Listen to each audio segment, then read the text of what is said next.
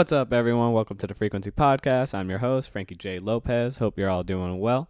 Before going into it, please follow the podcast page and click the little bell for notifications. We're on Spotify, Apple Music, and anywhere you can get your podcasts. Also, follow my Instagram page at the Frequency Podcast Network. Got a rock inspired episode for y'all today, starting with the album suggestions The Killers' Pressure Machine, The Killers' seventh studio album from the classic rock band from Las Vegas, Nevada, alt rock, pop rock, coming through with a great and introspective album here. One of the biggest rock bands ever by the numbers, but their albums as a whole never stuck with me. That being said, this is a great album, a concept album based on Brandon Flowers, the lead singer's childhood in rural Utah. It does a really good job of providing the listener an interesting narrative of what it's like to live in rural America, touching on themes of religion, drugs, amongst other things. The Killers aren't really an album band and are mostly known for the singles, but this was a pleasant surprise and I'd recommend checking it out. I actually almost made this entire review on the Killers album, but decided to pick another project that is turning out to be my favorite rock album of the year. Going into the album of the day, Turnstile, Glow On. Turnstile, hardcore punk band from Baltimore, Maryland. Not a super media centric band, at least not yet. They've released five EPs, with the album we're discussing today being their third studio album. I haven't heard of any of their previous projects, but their second album, Time and Space, was met with some critical acclaim. That being said, I saw some publications talking about it, so I figured I would give it a chance especially since this is that subgenre of rock, ones with roots of punk, garage, and grunge, that appeals to me specifically. So I was pretty excited when I heard about it. Without further ado, let's get started with track number one, Mystery. Starts with this dreamy, almost dream pop sounding synth before going into like this really aggressive and heavy electric guitar riff to start the album. The bass guitar that appears between the stints of heavy drums and electric guitar is fucking awesome and it's really consistent throughout the track. Awesome guitar work to close out the song, too. Such a banger with this like fire hook. Next, we have Blackout, another banger, driving aggressive guitar throughout. And fuck, man, the screaming passion in the chorus is just awesome.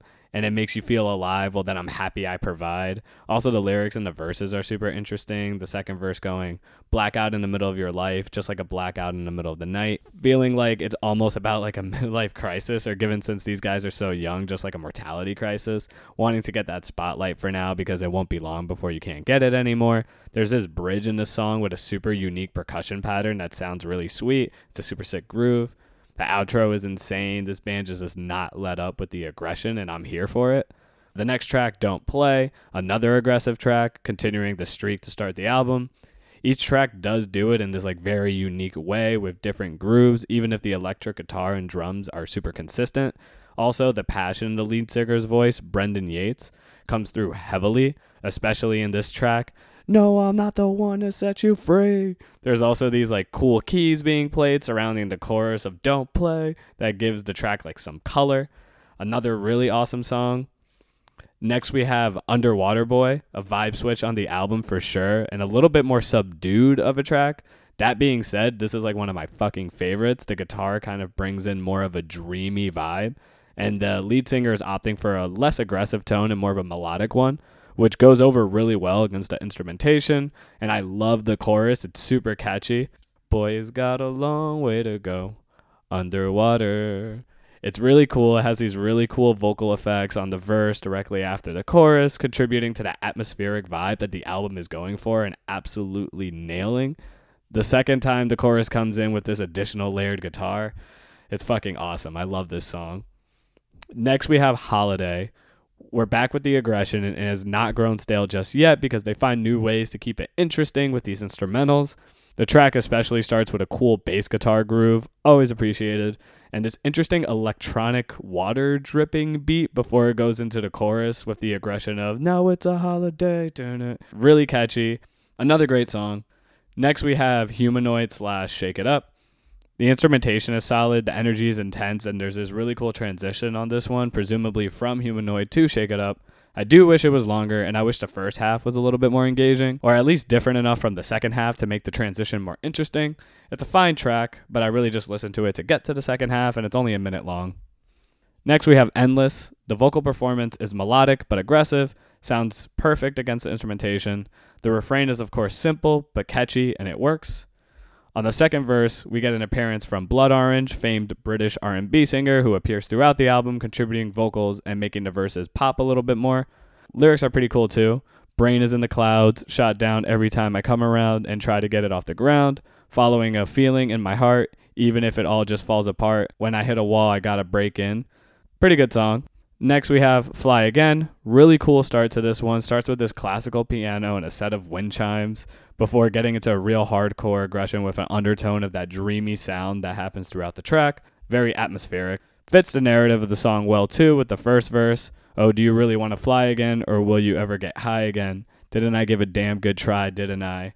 Didn't I build a world with my design? These themes of like being high and wanting to fly again fit that like atmospheric airy vibe that they're going for with the hook being sung pretty subdued before going into the aggressive screaming of still can't fill the hole you left behind shit is sick another favorite of mine on the album next we got alien love call featuring blood orange the first official Blood Orange feature on the album. If you haven't listened to Blood Orange, by the way, please do so. Has some really great music out there.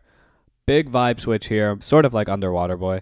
The singing and guitars are far more melodic and playing into the airy undertones of the album more directly and ambitiously. My only critique is that the song stays in that pocket consistently with very little variation. So, although it is refreshing to include this on the album at this point, it does feel like it overstays its welcome a little bit. Next, we have Wild World, a little Latin flavor here. We got this woodblock carrying the percussion to start the song. However, this is a song I'm not too crazy about. Just doesn't really have anything that separates itself from the rest of the track list.